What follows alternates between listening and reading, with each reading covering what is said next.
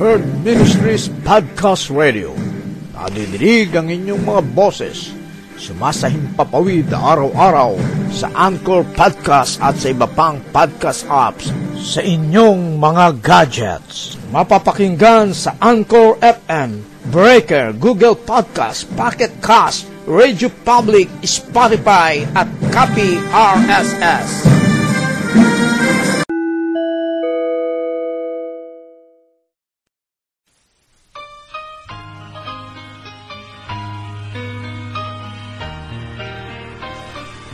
Good morning to everyone.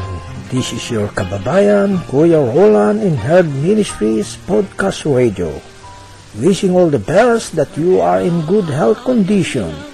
Those who are here in America and around the world, free from suffering and enjoying your life, living in a perfect world from God. Maligayang pakikinig sa inyong lahat, maging saan mang panig ng mundo kayo, naroroon. Ang paggabay nawa ng Diyos ay palaging sumainyo.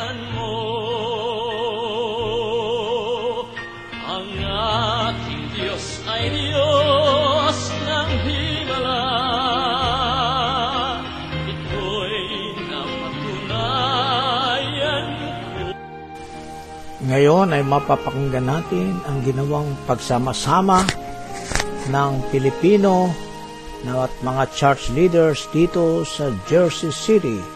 Ang tinawag nilang Filipino Breakfast Fellowship. Ito ay naglalayon na mag-aral ng salita ng Diyos at magkwentuhan tungkol sa iba't ibang karanasan na kanilang naranasan ang ating mga church leaders at mga members ng church dito sa Jersey City, New Jersey. Ito ay ginawa sa restaurant ni Sister Pastor Carol Salvador dito sa West Side, Jersey City, New Jersey. Pakinggan po natin ang ginawang pagtitipon na ito.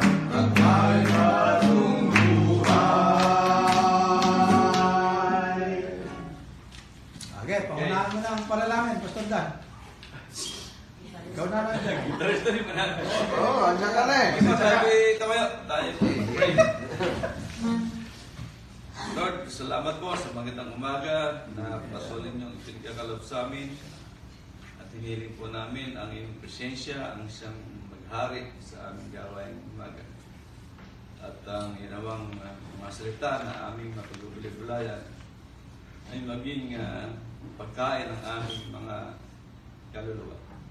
Ito po ang aming panalangin na may pagkapasalamat sa pangalan ni Jesus na aming tagapagligtas. Amen. Amen. Hey, salamat, Pastor Dan. At sakto-sakto ang iyong pagdating. Magsisimula na, ikaw ay pumapasok sa... Ay, tinaas na pala eh. Kasi kanina yan, lagi nakababa. Para parang Jerusalem. Ba- Bago ka papasok, yuyuko ka muna. Wala po yung pay. Ah, ano na, ano, sinuli ko.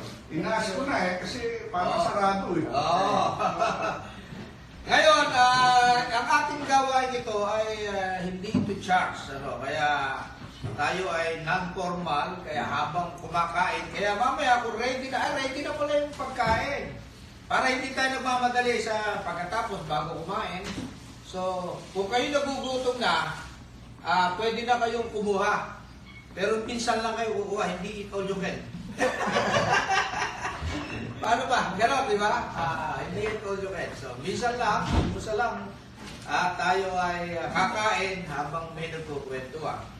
Ang ating ah, em- ah, ah, format ng ating ah, gawain, ito ay fellowship.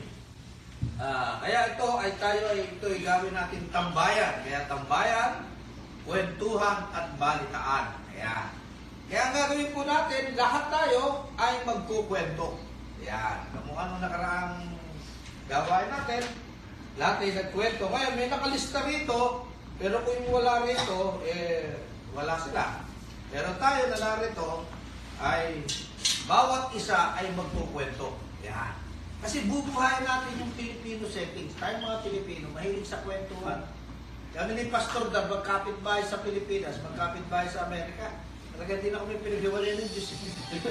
eh, pag umaga, kami lalabas, eh, talagang lahat yun, may dalang kape, at nagkukwentuhan. Di ba yun ang Pilipino eh, no? Yan ang Pilipino. Eh, dito kasi, eh, tayo na punta sa sa bansa na to, eh, pero yung pagiging Pilipino natin, hindi nawawala yan. Kaya gusto nating ibalik kaya sa ganitong paraan na tayo mga lingkod ng Diyos, mananampalataya o sino man, sinamahan natin ng pagganyak. Kaya sa mga hindi pa mananampalataya na taga West Side o malapit dito, ay ganyakin natin upang makasama natin sa kwentuhan at balitaan. Kasi yung mga senior, mayroong tambayan sa Hudson Mall eh. Na, di ba? Eh tayo ganito naman, tayo naman, ito ang tambayan natin. Ayan. Kaya dito naman tayo magtambayan. Kaya, sige, tuloy na tayo. Ah, dito sa listahan, eh, si Pastor Mike ang unang magkukwento. Ayan. Kaya, Pastor. Ano po ito? Bahala na po kayo. Pwede nakaupo, pwede ganyan, para hindi man. Buhay-buhay. Ayan. Simula, simula. Ayan, ayan. Buhay sa Amerika. Ayan. I- Ibang-iba nga ang buhay sa Amerika. Uh, kaysa sa atin. Tulad ng sabi mo nga, magkapit bahay, may dalang kape sa umaga, magkukwentuhan, magsisiga, pero hindi tayo pwedeng magsiga dito. Dar- Darating ang bumbero. Pero kung gusto niyo pong maranasan, pwede dito lang. Oh, yung kape, ready po. Maganda nga itong ah, ating ah, isip na ito. Ah, pero kulang pa tayo sa advertisement. Yan. Dapat nating Pahayag. maipahayag sa mga tao. Siguro isang araw, uh, biyernes o Yeah. sabado, maglakad tayo, magbigay tayo ng Flyers. flyers para naman malaman ng mga tao. O maglagay ng sign dyan. Yan, ganda, ganda. Hmm. Yan. Para makita nila. Tapos? Kasi kung hindi pa rin sila makakausap, eh mahirap din ah, yung dito eh medyo nahihiya din silang pupunta ng hindi na iimbita, ika nga.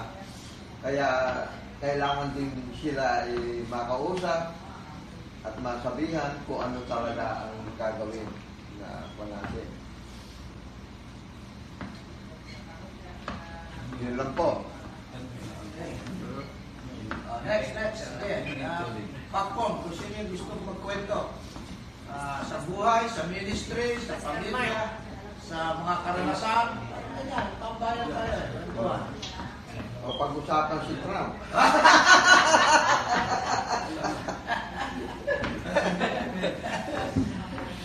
Okay. Ah, O, Levi, Ah, Terebe, ikaw na, okay, ituro mo pala yung susunod sa'yo. Oo, para walang tangge. Eh, nagpapasalamat ako sa Diyos dahil sa araw-araw ay napakaraming biyaya yung pinagkakaloob niya. Amen. Yung sa trabaho mo, iningatan ka sa buong linggo. Tapos eh, ganun din yung asawa ko na parang parito dyan sa Highway 35 eh. Walang-walang isang oras yung drive bago makarating sa trabaho at makabalik sa bahay. Eh, napakaraming pagpapala eh, ganun. Dami na aksidente dyan. Dami yung mga binabaril dyan. May islas na lang bigla ang mukha. Ba't naman tinatakot mo sa Hindi, ibig sabihin yung mga aksidente talagang hindi mo inaasahan pero dumadating. Who knows kailan? Kaya nga, sabi ng Panginoong Yesus, eh, maging handa kayo. Anumang oras at araw, eh, darating siya sa buhay. Kaya salamat naman at tayo, eh, merong mga gawain na gusto natin ng mga ibang mga kapwa Pilipino, eh, isingin ang buhay nila sa pagkakilala sa Panginoon. Habang nabubuhay tayo, bahagi natin sa sa mundong ito, yung kakayanan natin, sabi nga natin, kwentuhan. Eh, kwento natin sa ibang mga Pilipino na kinakailangan maging handa rin sila sa pagdating ng Panginoon. Kahapon ba yung binabasa ko yung kay Pastor Umali, yung si Kristo sa puso. Eh, palibasa, dito sa lupa, iba-ibang ang klase ang tao. Iba yung paniniwala ng Pariseo, iba din yung paniniwala ng Saduseo.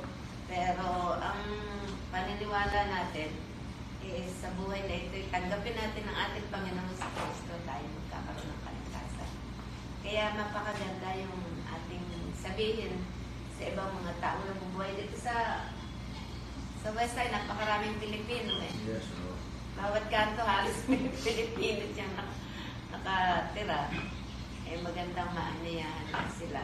Yun lang po, salamat. Turo mo susunod. Ikaw na daw susunod. Kaya balik galing Pinas. Oo, oh, marami kang kwento. Galing ka sa Pilipinas eh. Oo, okay lang. Ah, uh, salamat ako sa Panginoon sa patuloy niyang pag-iingat, pagpapala. Ah, alam ko, maaaring halos lahat kayo nakakalam na ako eh, umuwi sa Pilipinas. Dahil yung aking panganay na kapatid ay namatay. Ah, nag-stay ako doon ng ah, mga seven days. Bali nine days kasama yung pag-travel time. So, ah, ang kapatid ko, siya yung aming panganay. Ako ang bunso sa anim na magkakapatid. At siya yung aking kuya at tatay at the same time. Kasi ah, nine years old pa lamang ako, kami, ay nawala na kami ng tatay. So siya yung pinakatatay na namin ng aming panganay na kapatid. Ah, lahat ng mga yung kapatid ko from Ohio, mga pamangkin, nakauwi sila before. So, noong una parang undecided ako umuwi kasi may schedule na kami umuwi ni Pastor ng June. Sabi ko sa pamangkin ko yung tatay, anak nung namatayan, ah hindi na ako makakauwi siguro dahil ng schedule na kami ng June. At by that time, na-expect ko sana na buhay pa yung uh, Willie, yun ang pangalan ng aking kapatid. Ah, kaya undecided ako. Pero the following day, hindi ako mapakali, hindi ako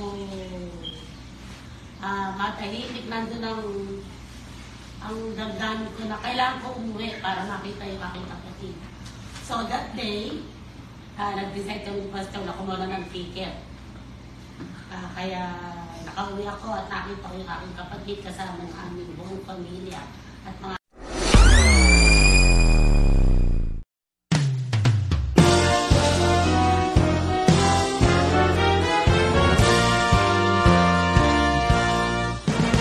Get involved.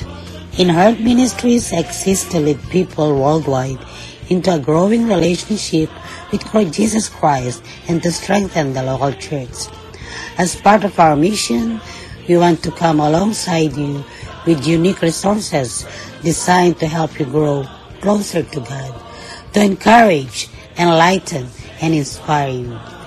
We also invite you to join us in reaching millions across the globe with the life-changing message of the gospel.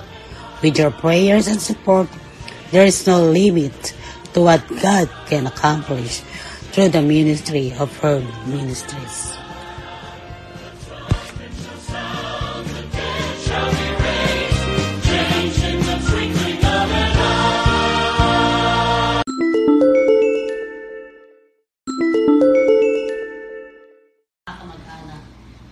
So, nagpapasalamat ako sa prayers at support ng bawat isa.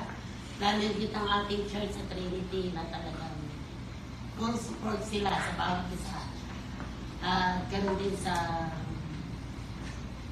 sa mga lahat ng mga nakita na kasama namin sa sa Pilipinas. So, salamat sa buhay ng aming kapatid na alam ko na siya ay namatay na kasama ng ating Panginoon. Yun ang number one na nakita ko sa kanya dahil talagang nung panahon na siya ay may sakit.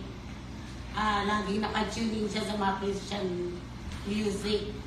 At ah, meron siyang favorite na kanta yung Precious Lord, Take My Hand. So, hanggang la- last year na Singapore kami, lagi niya pinakikinggan niyo kaya sabi ko, talagang alam ko na naniniwala ako na ang aking kapatid ay ah, kasama ng ating Panginoon. So, sa ating gawain naman na to na salamat sa presensya ng bawat isa na naniniwala din ako na ito ay makaka-encourage sa at na bawat isa sa atin para lalo tayong maglingkod at manampalataya sa ating Panginoon. So, praise God for this activity at sa bawat isa na narito ngayon. Okay. Pastor Dan. Pastor Dan. Pag ganun eh. Nangangalong na nga ako, nakakita pa. Nagtago ka na. Manukat ng yung camera, eh, naka-video tayo. Ah, marami tayong dapat dito pasalamat. Buat nung bali, bali 10 years na ako dito sa Amerika. Sa in, uh, 2008, February. February, March na ba kasi passport ko kayo nalabas kita. Pilipinas. Maraming mga karanasan. Una kong pagpunta rito, ah, bumaba kami ni Ate Rebe sa Francis, San Francisco hanggang sa Stockton, California. Doon kami doon siya nakatira, siyang katrabaho. The same time, ah, nag-aabang ako ng matatrabaho noon three months na wala akong trabaho. Sabi ko sa sarili ko, ha, uwi na ako sa Pilipinas. Mahirap pala rito. Mahirap mahirap. Talagang ang ganaw na naranasan at uh, five years kami sa California. Hanggang sa nag, uh, kahit na anong trabaho, pinasok ko. Mag-alaga ng mga ng mga disabled sa isang care home. At ah, maraming mga mga iba't ibang karanasan na naranasan sa California. At ah, si Pastor Salazar, eh, katawagan ko yan, nandito. Kaya pa pare, kung gusto mo ka kung mapunta rin, eh, puntahan mo ako rito sa California. At uh, mahirap din namang ayoko, ayoko nang ayoko na ako mag-alaga rito. mahirap mag uh, magpunas ng ba? Magpili. Ah, kaya, puntahan mo ka ako rito noong year 2012 na. Sa, nagpunta siya rito sa California, nag-reklamo siya. no, nag-isang linggo lang kami nag namasyal doon sa California at nag-long drive kami. Bago naman bili yung aking sasakyan, kaya bahas na ayos. Sa tatlong araw at tatlong gabi na kami nag uh, nag-long drive sa Pastor. Pag nakadaan kami ng pag nakadaan kami ng ng hotel, ito kami tutulog. Hindi naman kami nakabuo. Magandang kwento yun. At ngayon nga, na balik 5 years na kami rito ngayon ni Ate Rebe Sa north, sa sa east. Jersey City. At ah, yung yung yung aking pangarap na aking pagkatrabaho ng may benefits ay pinagkalab sa akin ng Panginoon. Kaya ako sa isang taon, kaya sa isang taon, retired na ako. Retired Test ka na, ha? Year, Five years lang yan. 2019. Five years lang yan. Five years lang. Year 2019, ah, retired na ako. Amen. October, September, September, September. Isang taon na lang, pwede na akong Five years na trabaho yan. mag full time sa mga gawain natin. Oh, Okay. Good. Praise the Lord. Amen. At uh, kahit pa paano, eh, yung pangarap ko pang gusto ko, eh, talagang Panginoon na pakabuti sa lahat. Lahat ng pangailangan ko rito sa Amerika, pinagkaloob niya, Amen. nagkapay ako ng American citizen, nakapasa ako. At ngayon, eh, nakatira kami ni Ate Rebe sa senior citizen housing. Ah, Libre tubig, libre libre kuryente, isa rin yung parking. Oh, God. Kaya, sa inyo na nga. Nakakakakuan eh. Kaya lang bumibili sa pagtanda ko. Mga kasamahan ko rin puro matatanda. Kaya napakabuti na sa akin. Sige, sige, sige. So, susunod naman yung ibang kwento mo. Tatagal pala yun. Minutes lang. Ah, may oras. Ah, magturo ka kung sino ang susunod. Sabi si... A- ako sa huli. Mas tres, mas tres. Ah, morning sa lahat. Ako ay ah, ah, mula sa pamilya ng ah, mga Metodista ah, sa matagal na panahon. Ako'y naging pastor sapagkat ah, hindi ang tatay ko ay pastor, kundi ito ay tawag ng Panginoon. Ano? Sa aking ah, ministeryo, sa aking desisyon ay ah, ito yung pinakamagandang nangyari sa buhay ko sapagkat ah, naging maganda yung buhay ko sa aking desisyon na maging pastor at sa tawag ng Diyos. Ano? Ah, katulad nung sa buhay, you are guided, you are ah, blessed ah, by God, and provided, God provided everything that ah, we need because ah, ah, we are following God. Ano? Tayo sumusunod sa Diyos. At ito naman sinasabi sa Biblia. At ah, I did not expect uh, in my life that uh, I will extend my ministry here in the United States. Ano? Eh, talagang uh, isang hamak na pastor sa Bulacan ay uh, wala akong iniisip na ganitong magiging karanasan ng paglilingkod. Ano?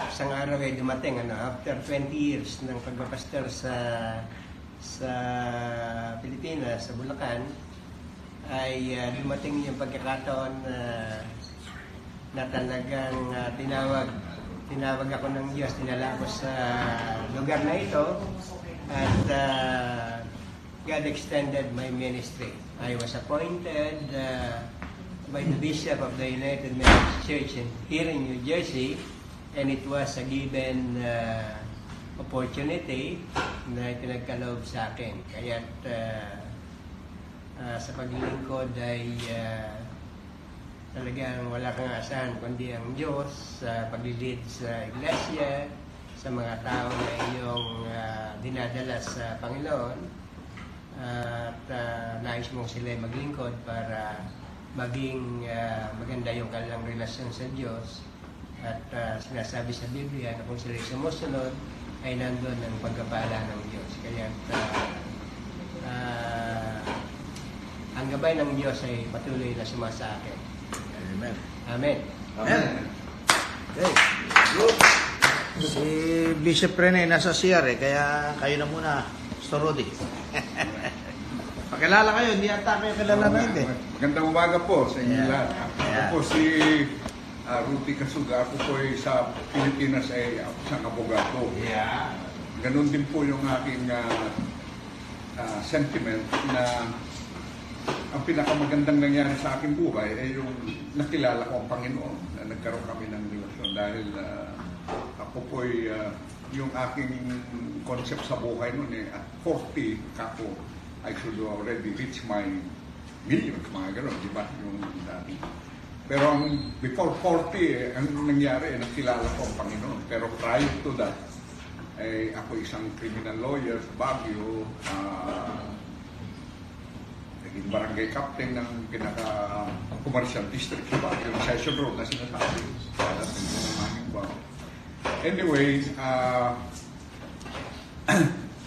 sa nangyari sa aking buhay na ah, nung nakilala ko ang Panginoon, na-expose na ako sa mga ministry sa ang aming ministry sa Baguio eh yung sa Navigators Ministry Discipleship. Nakasama ko nga yung si Bishop Juan ngayon kasama ko sa PMA nung araw sa Philippine Evangelical Church. At uh, yun ang magandang balita.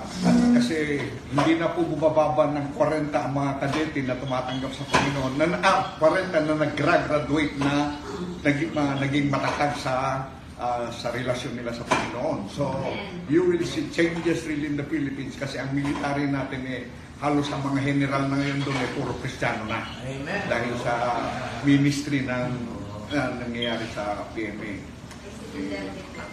Eh si Duterte, actually si Duterte, nung, kasi si Du- kasi, kasi ang akin po, no, nabanggit po kasi ni Pastor Ray na Metodista, kami po, Baptist po ang aking ah, exposure. Pero, na po ako na na ang, ang, ang sinasabi ko, Bapticostal na. Pero, empowerment of the Holy Spirit. Bapticostal ako na. Anyway, yung kay Duterte, no, mayor pa siya lang noon, meron kaming full gospel businessman's fellowship. Board of Trustees din po ako dun sa yung national organization natin. Nasiran po namin yan si Conon. Noong mayor pa siya sa Davao. Uh, kwan yan eh, politician. But he knows, ah, ang tumututok sa kanya ngayon, si Alan Peter Cayetano. Si Alan Peter is a grounded ah, Christian yan. Kwan yan, matatag na Christian sa kwan siya ngayon, sa Victory ah, Chris- Oh, sa victory siya ngayon kina Pastor Bonifacio. Anyway, ang ang nangyari dito eh pareho rin siguro ni Pastor Ray na hindi ko alam kung bakit pinadala dito ng Panginoon ang sarili ko. Before I left the Philippines, meron kami ministry na 40 days and 40 nights na iniikot namin lahat sa Baguio yan. We start early in the morning, 5 o'clock, and uh, mga mga group of churches, parang district, dini-district namin. So, marami pong nangyari. Pero nung umalis ako eh, parang, uh, anyway, binala na ako ng Panginoon dito because I just wanted to accompany my wife na gusto niyang gusto niya yung buhay dito eh. So, just to ano ba, uh, Experience. uh, to experience. eh, ang nangyari, si Bishop Soriano yung ace, yung um, pinitition ako. So, hindi na ako umuwi noon from then. Ilintay. So, ngayon, pending pa yung mga yung petition na yan. Hindi pa natin alam. Anyway, with the grace of God, masusus, alam ko, masusustain tayo. Yung testimony ni Pastor Dan, testimony ni Pastor Ray. Ako, walang trabaho. Hindi, mer- meron, meron naman, meron mga na-experience ko rin. Nag-sideline, sideline din ako na nag-alaga ng 26 na mga puppies. Kahirap na ako. Ayan na, lumalabas. Mga, pagka kunikwento ko sa Pilipinas, hindi naman ma ma-appreciate yung mga ganong one. Ah, di ba? Pero may mga seldom uh, legal cases din ako mga in-advisean dito. Kasama namin ni ah, Bishop Rene sa Knights of Rizal. Na-expose na rin ako dito sa Knights of Rizal. In fact, meron na nakabuo ako ng isang Bible study group ng kwan eh. Ng group ng Knights of Yung mga Mac Boys na sinasabi dito sa kwan, sa Jersey City. Ah, bina-Bible study ko na rin sila. Pero yung mga yan, eh, puro mga members ng ah, churches nila ng mga beacons, mga Knights of pero yung nung, nung, nung pinumpisa ko yung yung assurance of salvation eh, minemorize din nila talaga eh. Dinibdim din nila. Ganon din yung isang dating mayor dito sa Kwam, sa Mokada, si ah, Mayor Wilfredo Macarag, abogado rin, eh, na, nakuan din namin, na, nadiligan din namin, na, na, na, nataniman po namin ng ah, seed ng salvation po. So anyway, alam ko na uh, sustain ako ng Panginoon dito. Sana marating ko rin yung ganon na testimony na I, I will live in a senior's house.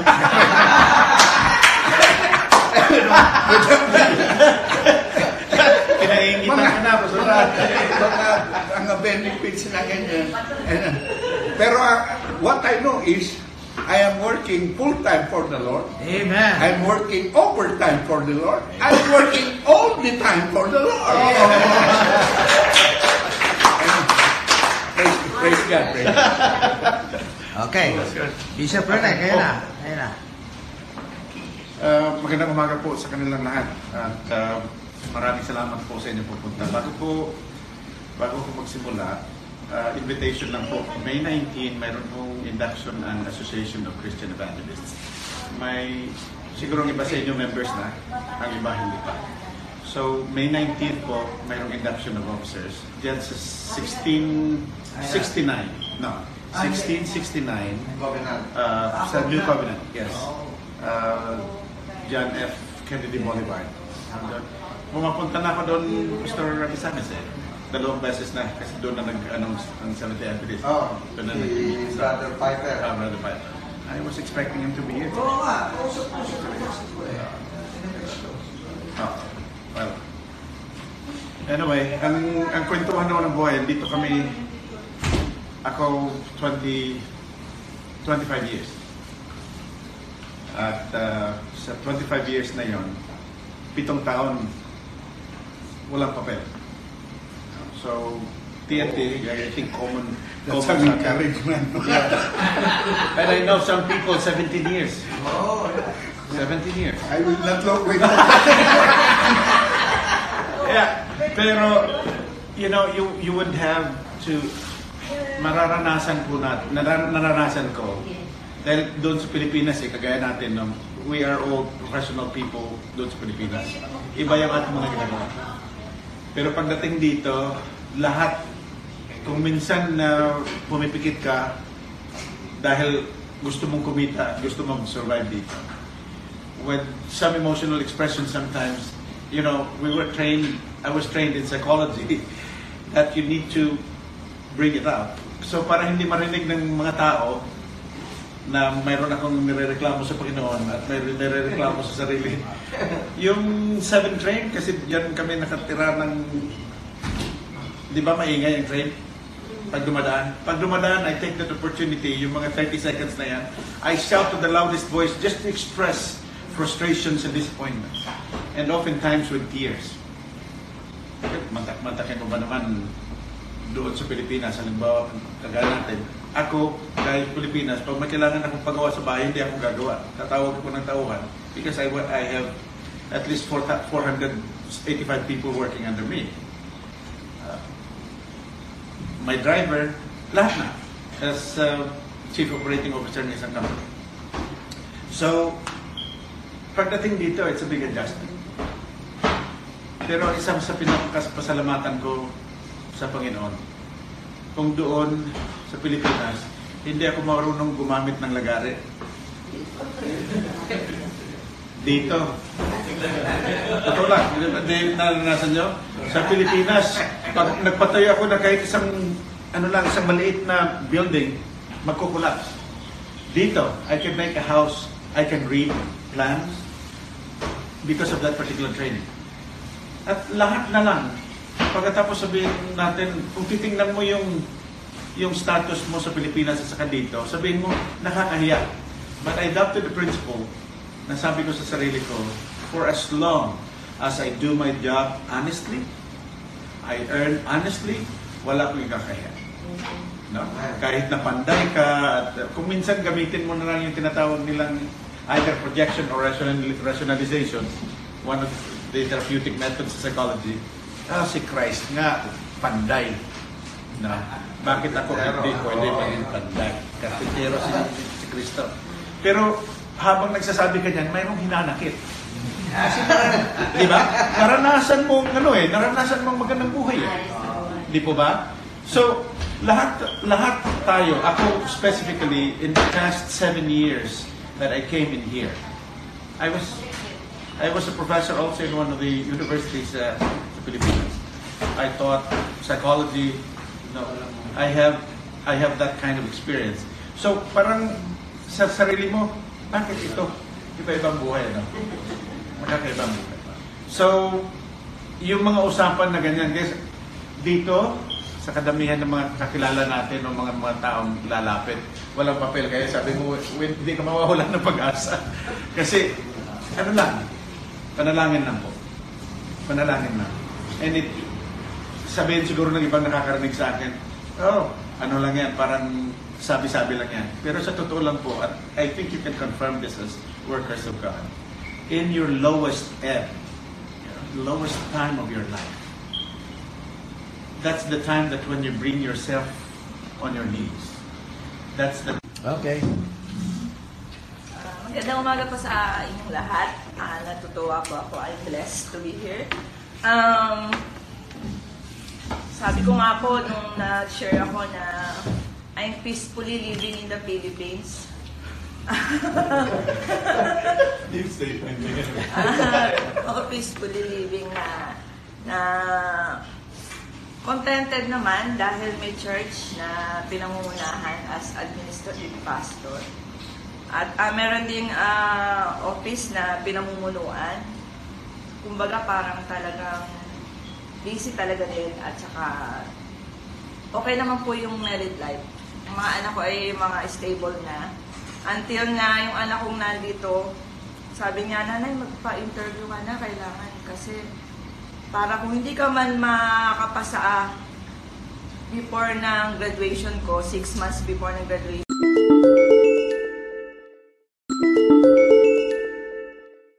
ko, makakaulit ka pa. So, yun na yung start ng ano ko, ng nervousness, nervousness. Kasi alam ko naman na mahirap kung pumunta dito, di ba? Talagang dadaan ka sa butas ng karayom sa marami pang mga documents na kailangan mong i-prepare. Tapos yung gastos pa sa pag-aasikaso ng mga papeles. So, lahat naman na yan, by the grace of God, na i, ano ko na, yung time na lang ini-interview kami, hindi ko malaman kung yung puso ko natin sa itaas o nasa ibaba, talagang nervous na nervous ako. Una po kasi, bakit po? Kasi dalawa kami i-interviewin yung aking asawa, eh, hindi yung marunong talagang mag-English. Ah, he does not understand and speak English. So sabi ko, paano kaya itong mister ko? Pag siya ang tinanong, paano kaya? Baka mamaya yung pa maging dahilan para kami ma-deny. Pero sa awa ng Lord, by the grace of God, nung ini-interview kami, ako na lang ang sagot na sagot na hindi ko malaman kung paano ako nakakasagot. Ah, ay, ah, ay, ay, ah, talagang nag-pray ako, nag-fasting ako, lahat ginawa ko, nag-seed offering ako, kasi yun ang sabi, mag-seed offering tapos, ah, daladala ko pa yung panyo ng El Shaddai. Sabi ng ano ko, nanay, daladala mo pa yung panyo ng El Shaddai. Nakakahiya ka, sabi ka Kasi talagang sabi ko, do or die na ako. Parang ayoko nang umulit pa. Kailangan maipasa ko na ngayon din. Ito kung di, ayoko na magpa-interview. Before, eh, before pa lang, ininervyos na ako. So, yun nga po ang kalanasan. At ah, ang daming tanong, ang daming tanong at yung pong aking anak. Siguro ang pinaka plus points ko, yung tinanong niya na, what is your, ah, ah, tinanong niya anong visa ng anak ko, B, B2 ba yun? Student visa, tapos anong, ah, anong pinag-aaralan niya dito? Sabi ko, doctoral studies in ah, materials engineering, material science and engineering. Ah, when will she graduate? Probably next, May next year. What is her plan? Sabi gano'n. Sabi ko, ah, she will come back to the Philippines and work here. Sabi ko gano'n. Sabi ko, siguro yun ang nakaano sa kanya. Tapos, konting tanong na lang, who will Tanong, Pinas, tanong, ano? what countries we, ah, have you visited, at saka, yun po yung, ang aking salary, alam mo, salary ko lang po, 20,000 a month. Biruin niyo. 20,000, isang araw mo lang yung pastor. Pero, hindi ko, tapos yung, yun nga, sabi niya, oh, sit, okay, just wait for your passport. Ako, sabi ko, thank you Lord. Sabi ko, gano'n, para na akong na in the heavens na. So after that, yun namang naging problema nga po namin. Sabi ko nga rin po sa kanila, yung pamasahe. Sabi ng anak ko, nanay, kayo na muna gumawa ng paraan kasi wala naman akong trabaho dito. So, paano kaya ito? Utang kaya ako sa kooperatiba? Sabi ko gano'n. May utang pa ako dito. Tapos yung asawa ko, may utang pa rin kami na, ano, sa, alam niyo po, sa fish pan. Alam naman siguro, eh, yung asawa ko po ang namamanage ng fish pan, eh, puro labas-labas ng pera, capitalization, wala pang pumapasok. Please pray for him, please pray for our business. Eh, meron pa rin kami mga ano. Pero alam niyo po ba, meron po akong mga pautang personal sa yung, may- yung anak ko merong pera na ipinatago sa kanya. Pautang ko sa isang malapit naming kamag-anak na ayun ang pinilit kong sinilin by the grace of God, nagbayad on time. Oh. Tapos lahat po ng mga pinal ko na pensionado na ako, nagpinal ko, yung iba, nakukuha po yung pension tsaka yung pag-ibig ng ah, more than one month or one month and a half or two months, three months. Ako po, two weeks lang. Lumabas na. So, all things work together. Nandito na po ako ngayon. Pagdating ko dito, akala ko yung mga tao, busy sa trabaho. Pero nakita ko po, lalo na sa sister-in-law ko, araw-araw may pinupuntahang gawain. Oo, talaga. Kahit sa bahay, laging merong Bible study na inaabot kami ng ano. So sabi ko, hindi lang pala sa Pilipinas na pwede tayo, kami, ma, ma, ma, madalas kami magawain. Dahil napaka, ano naman po, at saka talagang marami ring mga pwede kang puntahan na Bible land, eh, kahit everyday pwede. Sabi ko dito siguro walang ganun. Kasi mga busy tao sa paghahanap buhay. Pero nagkamali ako. Di ba, pati linggo ng umaga, dala-dalawa. Minsan nga, apat. Ah, sa isang linggo, apat. Tatlo, apat ang napupuntahan. Tuwan-tuwa po ako sa inyong lahat.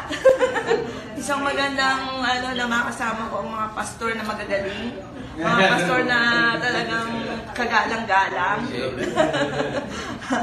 At mga pastor talagang dito sa Amerika ay talagang very ano po kayo. Ah, talagang masipag po kayong lahat. At ah, wala po akong ano, very blessed po ako. Sa mga ano, sa mga generosity, sa generosity, wala po akong masabi. Halos wala kaming ginagastos pag namamasyal kami. Naalala ko nga na kapag may itinanim ka, ay may aanihin ka. Kasi sa Pilipinas kami yung tanim ng tanim. Hindi ko alam na dito pala po ako mag-harvest. Amen. Yung mga blessings. God to God be the glory. Maraming salamat po. Nice to meet you. Po kayo. Amen. Okay. Palakpakan natin ang Panginoon sa buhay niya. Sulit natin si Pastora Raquel. Ayan. Okay, good morning po sa lahat and I'm so ano, blessed na maging bahagi ng ah, gawain ito. Una sa lahat, ang pagpupuri sa Panginoon sa pagkakatawag sa atin. Ah, ang aking pong, ang aking pong ah, testimony eh, nung ako'y, uh, nung umpisahan itong ACE at saka FRCI, na, na matagal na ito nag-umpisa, pero po yung mga manggagawa, eh, medyo na, na, na wala, nag, malayo ang naging, ano, naging ah, trabaho sa South Jersey. So, noong kami, nalipat ako dito, si, ang aking amain na si Tata Sayas Cruz, pinakatira kay Mr. Caspe. Si Mr. Caspe, leader yun sa First Filipino Baptist Church noon dito sa Jersey City. So, noon siya nakatira. Sabi ni Mr. Caspe, pati tayo mag-prayer. So, nag-prayer kami. doon namin umpisahan doon sa Cottage Street. Oho, doon nag-umpisa ang prayer-prayer. Kami si Pastor Moses, ako si Jasmine, ang aking anak, si Mr. Caste, at saka yung si Miss Caste, at saka ang aking tatasaya. So, kumbaga ano, kami ay ah, anim na nagpasimula ng prayer. And then eventually, si, dahil si Bishop Soriano, ay kaibigan naman ni Mr. Caste, nagpunta na, nag-join-join. Tsaka merong mga nakatinang pastor doon kay Mr. Caste. So, that's when it started again. Na-revive. Na-revive. So, nagkaroon na ng worship service doon sa Cottage Street and everything. Hanggang eventually, nagpunta kami sa summit na ano, and being, uh, being part ng ano rito, eh, alam niyo naman si Bishop, ordain ng ordain, ano? So, ako in-ordain ako as minister. Kung ma-ordain ako, eh sa Methodist siya, hindi ka pwede kung hindi ka nag, uh, nag ano, sa theological study. But that was a, an eye-opener sa akin. Nang in-ordain ako ni, na maging minister, sabi ko, Lord, minister pala ako. Then therefore, I have to study the word. So kami naman noon, nung, sa, nung kami nandun sa Cathay, si hindi ko alam, ah, nakalimutan ko na si Pastor ano, eh, naano kami ng homiletics, hermeneutics. So nag-aral. And then until uh, further study, nag-aral ako sa New York School of the Bible sa Calvary Baptist Church. So doon ako nag Kasi ang naging eye-opener nga sa akin, ako pala Panginoon ay ordained minister. Then therefore, I have to live that calling.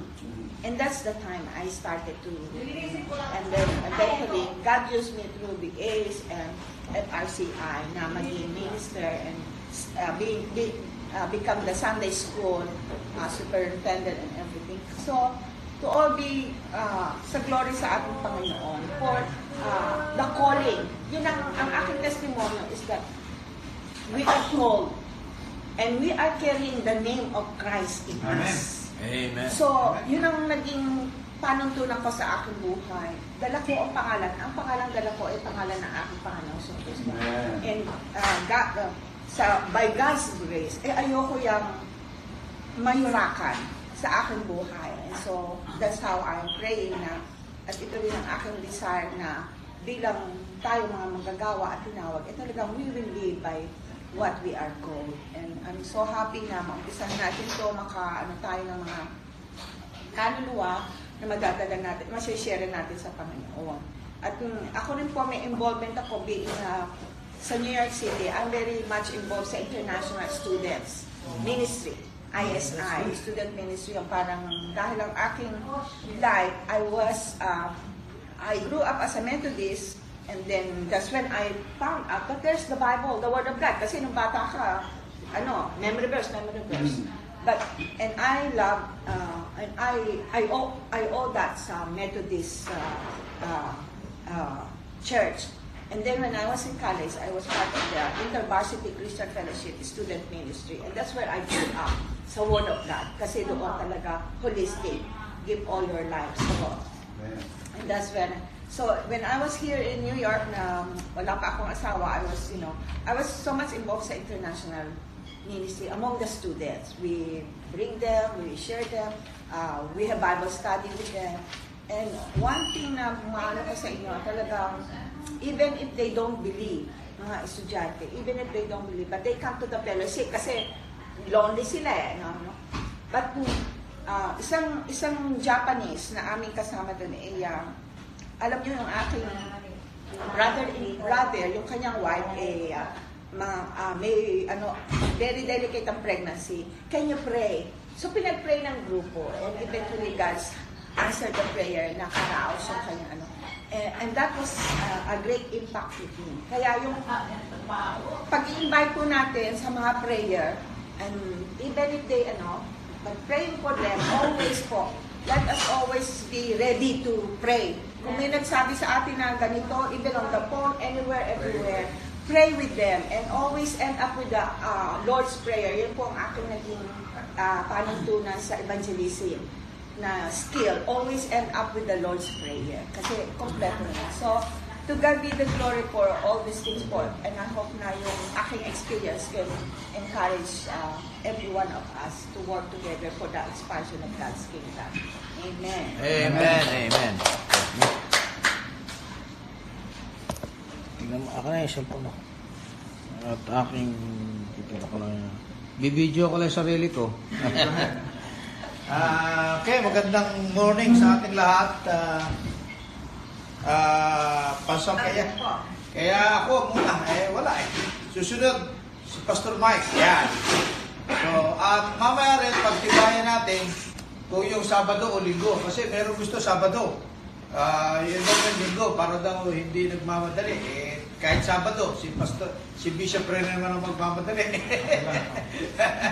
Kaya, tingnan natin kung saan tayo mas maraming uh, maisasama sa gawain na ito.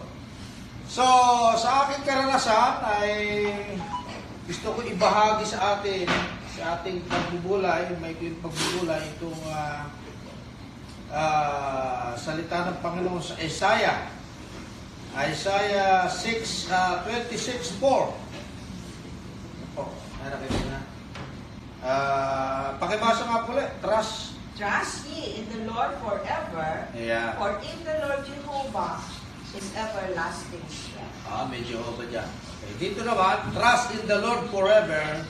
He will always protect us. Yeah. So, kaya tayo bilang mga naging manggagawa, naging active sa church at higit sa lahat ay na, nasa Panginoon, ay ito ang verse na ito ay naging bahagi na ng buhay natin. No? So, ngayon, binigyan ko po ng acronym ito eh. Itong trust. Kaya ito gusto ko share sa inyo ngayon. Una, total surrender. T. So, bilang tayo ay sumuko sa Panginoon, ay talagang sumuko tayo.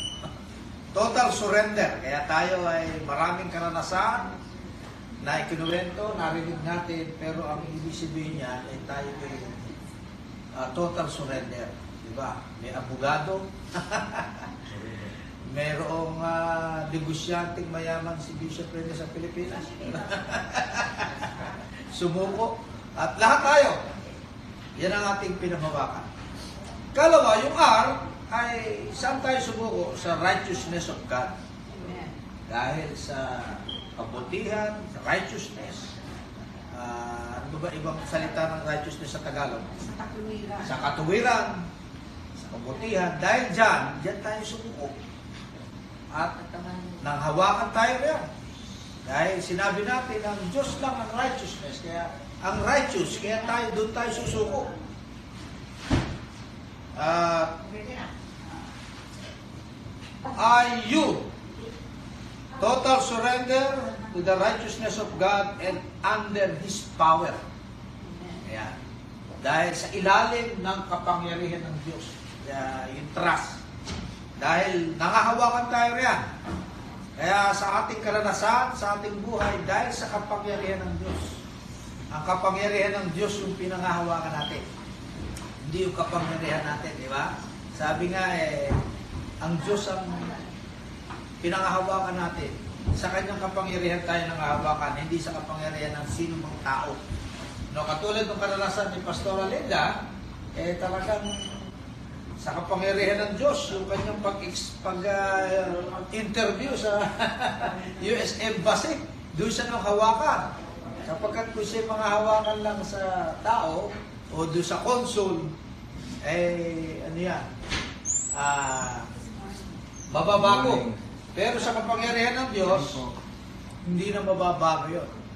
At yung S, sustain His commitment. Sapagkat ang Diyos ay may commitment sa atin. Diba? Sinusustain niya yan, yung commitment. Hanggang ngayon, maraming kwento sa buhay ni Pastor Dan. Diba? Hindi niya akalain, eh, andito na mo, isang taon na lang, magre-retiro na siya. Yun ang kanyang pinapanalangin na. na siya eh, hindi na nagmamadali araw-araw. Yeah. Pero balak naman daw niya mag-Uber. Para may tuloy-tuloy din kita. Nahawak ang oras. Si Pastor Nathan at saka ako, eh, na-influensya ng Uber na yan. Eh. Kaya maganda pala. Ah, hawak mo yung oras mo. Gusto mong matulog, matulog ka. Kaya lang wala ka pera. Kung gusto mong gumising, may pera ka. Yan. At yung huli, yung T, ah, today and forever. Yan. Kaya ang Diyos ay noon, ngayon, at magpakailanman. Kaya yung trust na yan, ay napakaganda. Trust in the Lord forever. Di ba? And He will always protect us. Yan ang pangako ng Diyos. At mula sa sinabi ni Propeta Isaiah at sa ating ngayon. Sa huli, meron akong uh, illustration. Meron daw isang bata na nahulog sa building. Nahulog. Pero ang magandang palad, itong batang ito ay nakahawak sa lubid. O may pinanghawakan siyang, hindi ko alam kung lubid o kung ano mang nahawakan. At nangyari yon ay madaling araw, mag-uumaga. Ngayon, may nakakita mga tao sa kanya kasi nakasalo, nakalambitin. Tagal niya nakalambitin. Sinisigawan siya ng mga tao. Bumitaw ka! Abe, ayoko, mahuhulog ako, mamamatay ako. Ang daming dumaan na tao, bumitaw ka lang! Ato! Sa Pilipinas yung ato, bata, ano? Totoy, boy, bumitaw ka lang! Sabi, ayaw. Sabi, bakit ako bumitaw? Mahuhulog ko ako, mamamatay ako. Nung dumating yung kanyang tatay, medyo madilim-dilim pa rin. Sabi ng kanyang tatay, Anak, bumitaw ka. Alam niyo yung bata, eh hindi na nagdalawang isip. Bumitaw. Nung pagbitaw niya, hindi siya nasaktan. Kasi ganyan na lang pala at nasa lupa na siya. Pero ang, ang pagkakaiba ron, bakit nung yung tatay niya ang nagsalita, eh siya bumitaw? Yes. Kasi meron siyang tiwala doon sa tatay niya na yun. Sapagkat alam niya tatay niya yun. Alam niya hindi siya papahamak ng tatay. Kaya ang ganun ng magulang, eh, di ba? Ang dahil tatay, anak mo yan eh. Pero ngayon, pagka adik ang tatay mo, delikado ka. Papahamak ka. sa Pilipinas, yan ang kwento. Pinapahamak ang anak, ibinebenta. Natutukang. Pero sa Diyos, yan ang katayuan niya. Sa ating pagtitiwala sa Diyos, pag sinabi ng Diyos, susunod na tayo. Yung total surrender, ah, wala na naman. Righteousness. Righteousness. Under His power. Under His power, to stay His commitment, and to the today and forever. Pag sinabi ng Diyos, sumunod ka na. Amen. Huwag kang matakot. Sapagkat iyon ang ibig sabihin ng trust. Ano? Kaya sa ayon, marami tayong kwento at napatunayan na natin sa buhay natin yan na tayo ay kung magtitiwala sa Diyos ay nandoon ang kanyang blessing sa atin. Amen. Tayo ay umawit, awitin natin yung How Great Thou Art. Tayo ay ah, sa pangwakas na panalangin, hingin natin si Pastor Mike. Eh, tayo tumayo, awitin natin yung How Great Thou Art. I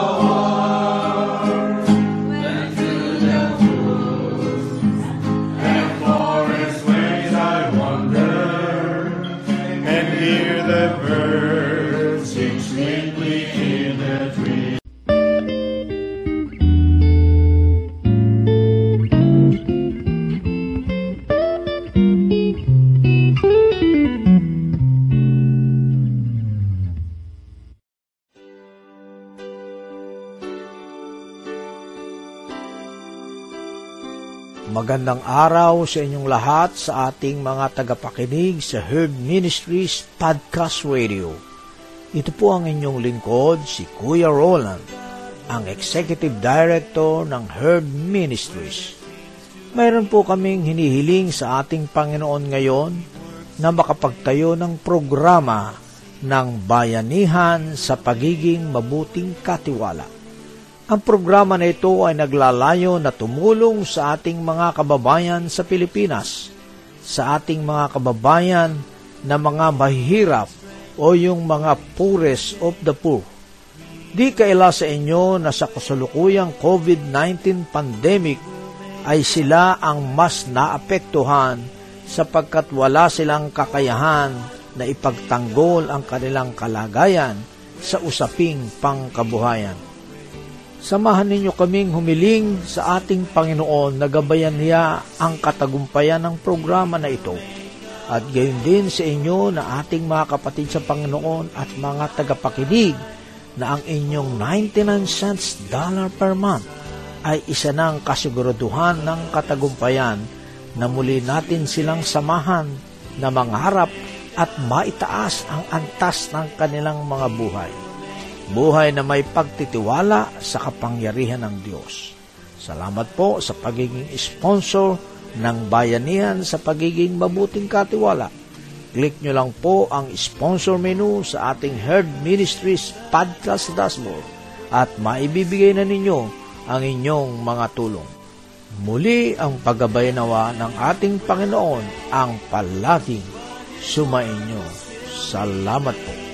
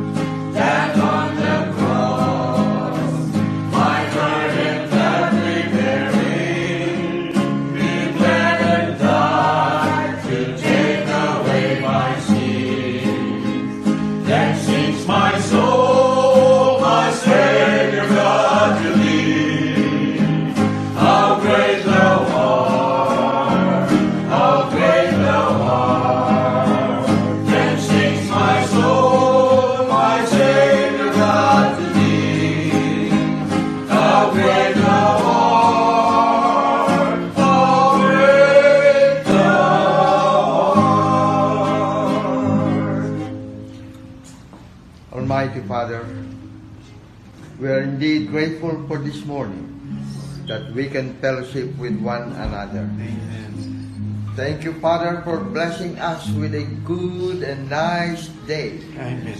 Thank you. Father, as we continue to praise you and worship you today, guide each one of us and protect us as we go to our own churches. Amen. Bless the worship service that we're going to have. And may your word be the only word that will be preached. Amen. Father God, we are few, but we are hopeful that in the future you will guide those people to this place Amen. to be able to worship and fellowship with us, Amen. knowing that we have a true God Yes. Whom we need in our daily life. Amen. Father, continue to guide us and protect us as we leave this place. Yes, please. This we pray in Jesus' name. Amen. Amen. napakinggan po natin ang napakasayang fellowship at uh, sharing experience ng ating mga Pilipino na mga pastor at leader ng church at mga members dito sa Jersey City. Panatiliin po nating makinig dito sa Herd Ministries Podcast Radio. At kung meron po kayong nais na paalam sa amin, ay mag-email lamang sa rolandjavier61 at yahoo.com. Ulitin ko po, Roland Javier 61 at yahoo.com at amin pong sasagutin ang inyong mga kahilingan at mga katanungan. Maligayang araw at ang paggabay nawa ng Panginoon ang palaging sumainyo.